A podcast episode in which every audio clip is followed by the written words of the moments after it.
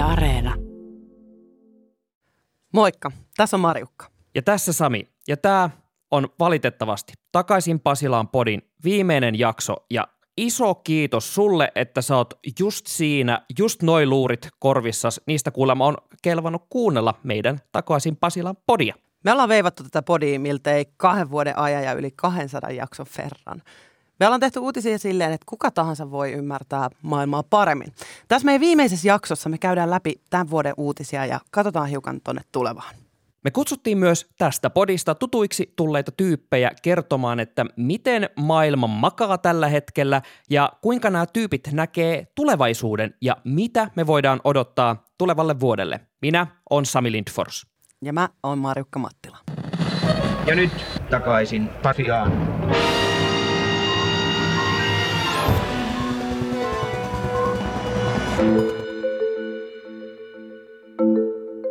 Koko tämän ja oikeastaan edellisenkin vuoden pääuutisena on ollut miltei poikkeuksetta korona. Viime vuonna tähän aikaan puntaroitiin tosi rankasti sitä, että koska tilanne alkaa hellittää ja oltiin sitä mieltä, että joo, tammikuussa alkaa kansan koronarokotukset ja se on se juttu, joka rauhoittaa tilanteen. No, sitten tuli tammikuu ja terveydenhoidon henkilökunnan jälkeen myös vanhempi väki alkoi saada rokotuksia. Samaan aikaan kuitenkin alkoi kiertää yhä enemmän myös mitä erikoisempia salaliittoteorioita. Kuitenkin porukka alkoi raahautua ottamaan niitä rokotuksia, vaikka me saatiin samalla kuulla koko ajan uusista varianteista. Kun edettiin kevästä kohti kesää, kuultiin muun muassa delta-variantista.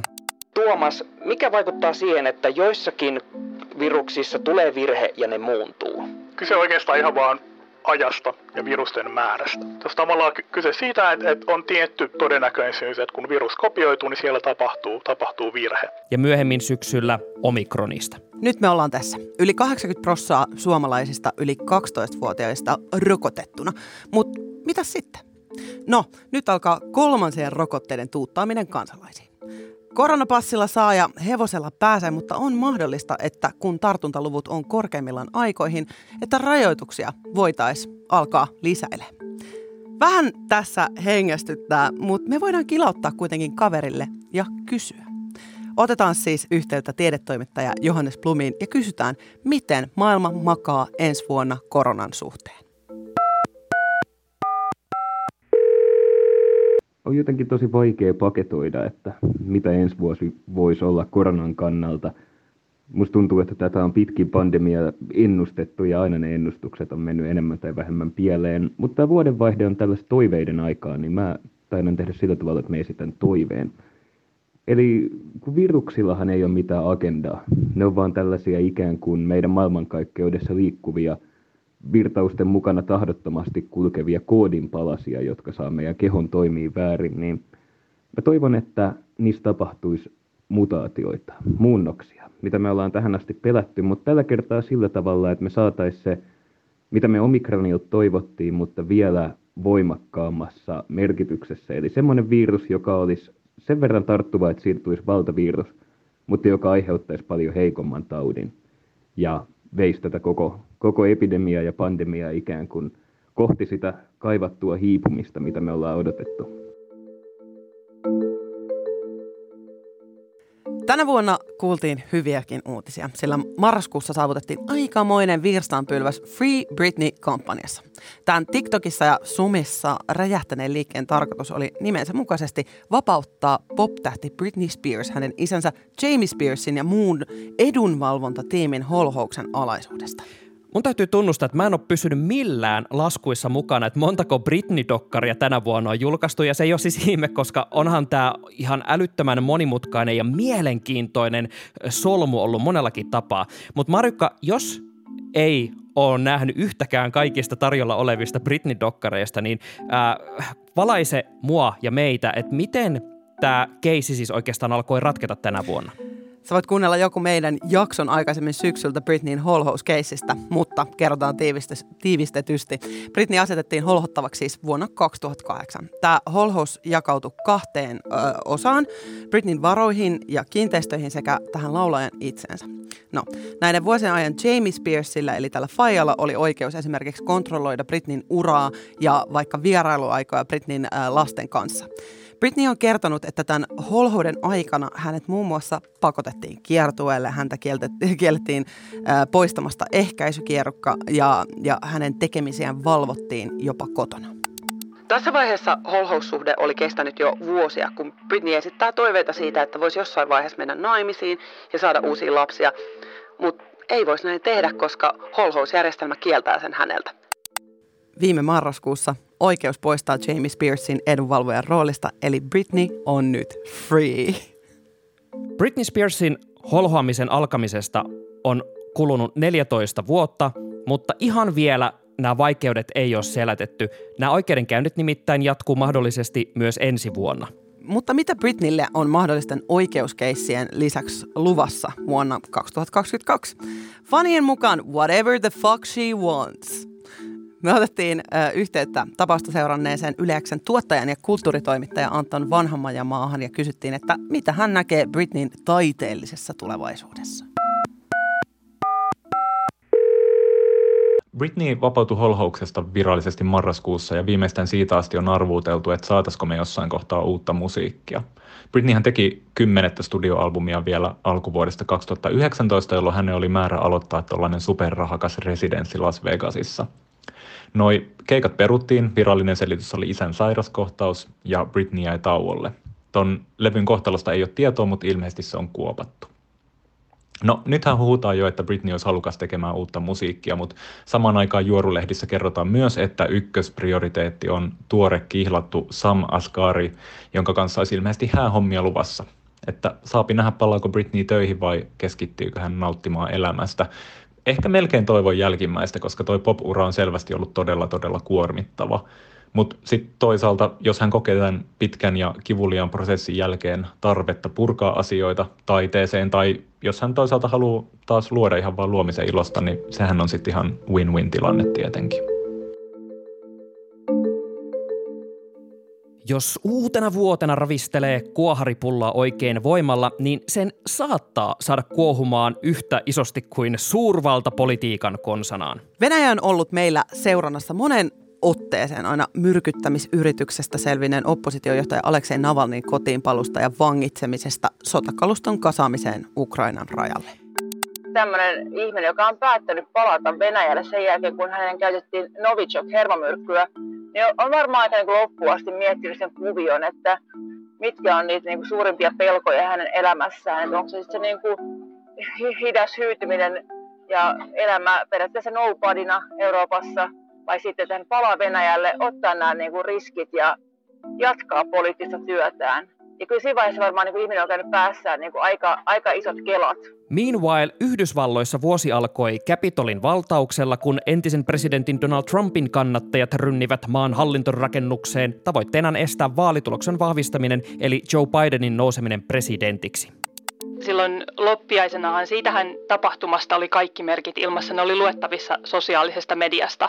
Ja silloin tavallaan virkavalta ketkä kaikki sitä nyt Yhdysvalloissa edustavatkaan, niin eivät ikään kuin suhtautuneet siihen tosissaan. He eivät niin kuin, jälkikäteen kun katsoo, niin se oli ihan selvää, että näin tulee tapahtumaan. Niin mä uskon, että nyt osataan olla tiettyjen asioiden kanssa paljon enemmän varpaillaan, osataan ottaa tietyt viestit tosissaan, mutta, ja tässä on aika iso mutta, koska nyt Donald Trump on siivottu Twitteristä ja Facebookista, niin tulee olemaan yhä vaikeampi ikään kuin seurata hänen askelmerkkejään, että mihin suuntaan hän ikään kuin tätä laumaansa ohjaa. Et se aiheuttaa toisaalta, niin kuin tulee tuottamaan tälle virkavallalle ongelmia siinä, että kuinka sitten pidätellä ja ennustaa sitä, mitä on seuraavaksi tapahtumassa. Sitten Yhdysvallat on vetäytynyt kaoottisista olosuhteista Afganistanista 20 vuotta kestäneen sodan jälkeen, ja Venäjä on kasannut entisestään sotakalustoaan Ukrainan rajalle. Huudellen samalla USAlle, USAlle ja Natolle, että pysykää poissa sieltä. Ja meanwhile Kiina jatkaa oman asemansa pönkittämistä maailmalla, rakentelee sotilastukikohtia Afrikkaan ja vilkuilee Taiwanin suuntaan valtaamisajatukset mielessään – mikä taas olisi Yhdysvalloille syy siirrellä omaa sotakalustoa. Suurvaltapolitiikassa on siis tapahtunut vuoden aikana paljon ja näyttää siltä, että ensi vuonnakin kuohuu. Mäppirautin Muuramen tennaripojalle Yhdysvaltojen politiikkaan perehtyneelle tutkijalle Jani Kokolle ja kysyin, että mitä tämä vuosi opetti meille suurvaltojen välisistä jännitteistä ja miltä ne näyttää ensi vuonna.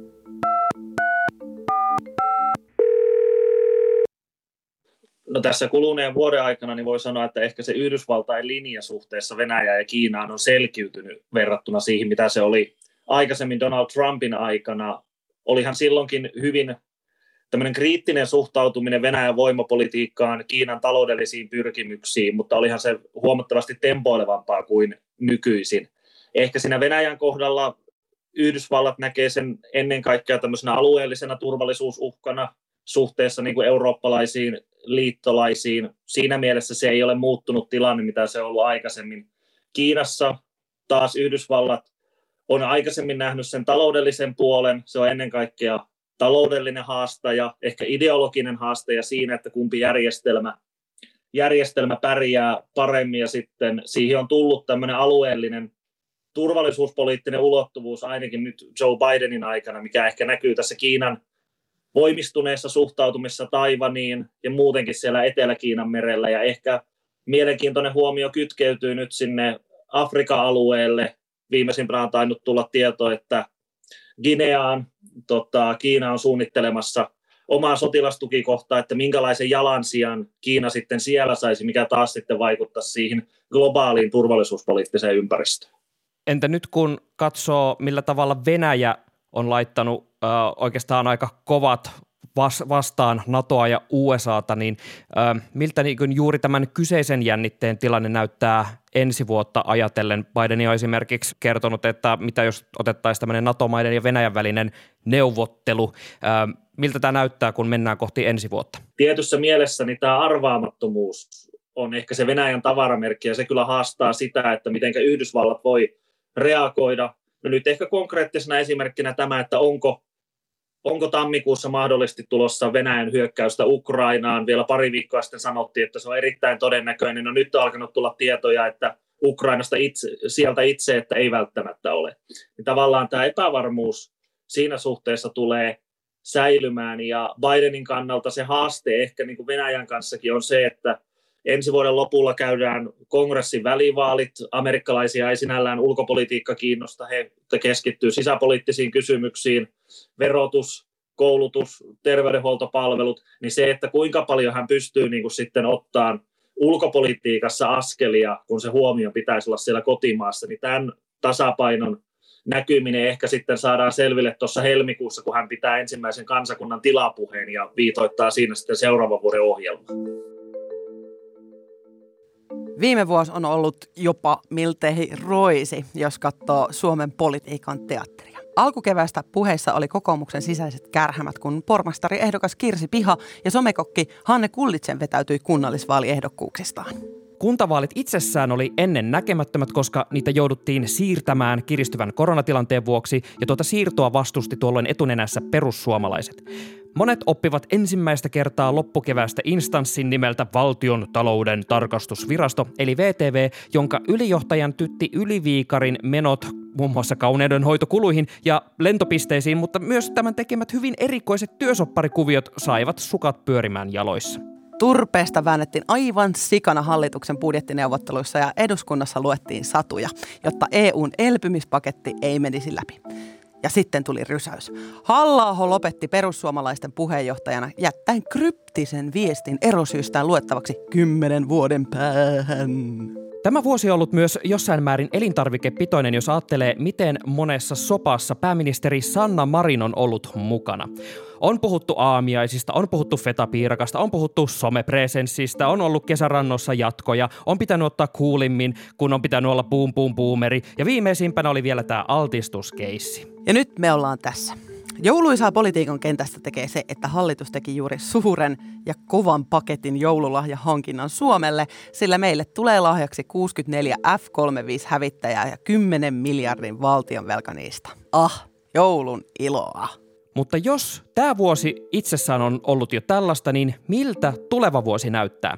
No, mehän rimpautettiin meidän tutulle ja turvalliselle politiikan toimittaja Erno Laisille uutissuomalaisesta ja kysyttiin, että miltä ensi vuosi näyttää politiikan suurella estradilla.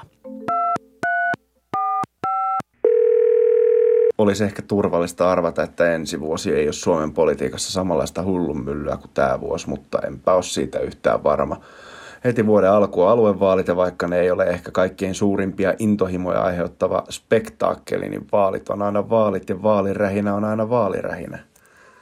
Hallituksella on keväällä monta miinaa raivattavana. On työllisyyspäätöksiä ja talouden sopeutuspäätöksiä ja ilmastopäätöksiä ja keväällä on kehysriihi, joka oli viime keväänä aivan eeppinen show.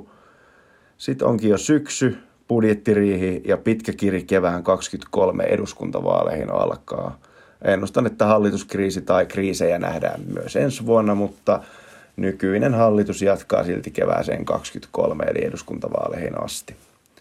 Mun ennustus on, että ensi vuosi pitää sisällään taas aika paljon kaikkea ennustamatonta. Sitä mä toivon, että tämä koronahässäkkä ei olisi ehkä enää koko vuotta riesana. Voi olla turha toivo. Kiitos analyysistä Erno, kiitos myös Janille, kiitos Joannekselle, kiitos Antonille, kiitos ihan kaikille teille, jotka olette vierailleet takaisin Pasilaan podcastissa tämän parin vuoden aikana tai muuten osallistunut tämän podcastin tekemiseen. Sami, miltä nyt tuntuu laittaa noin luurit sankaan?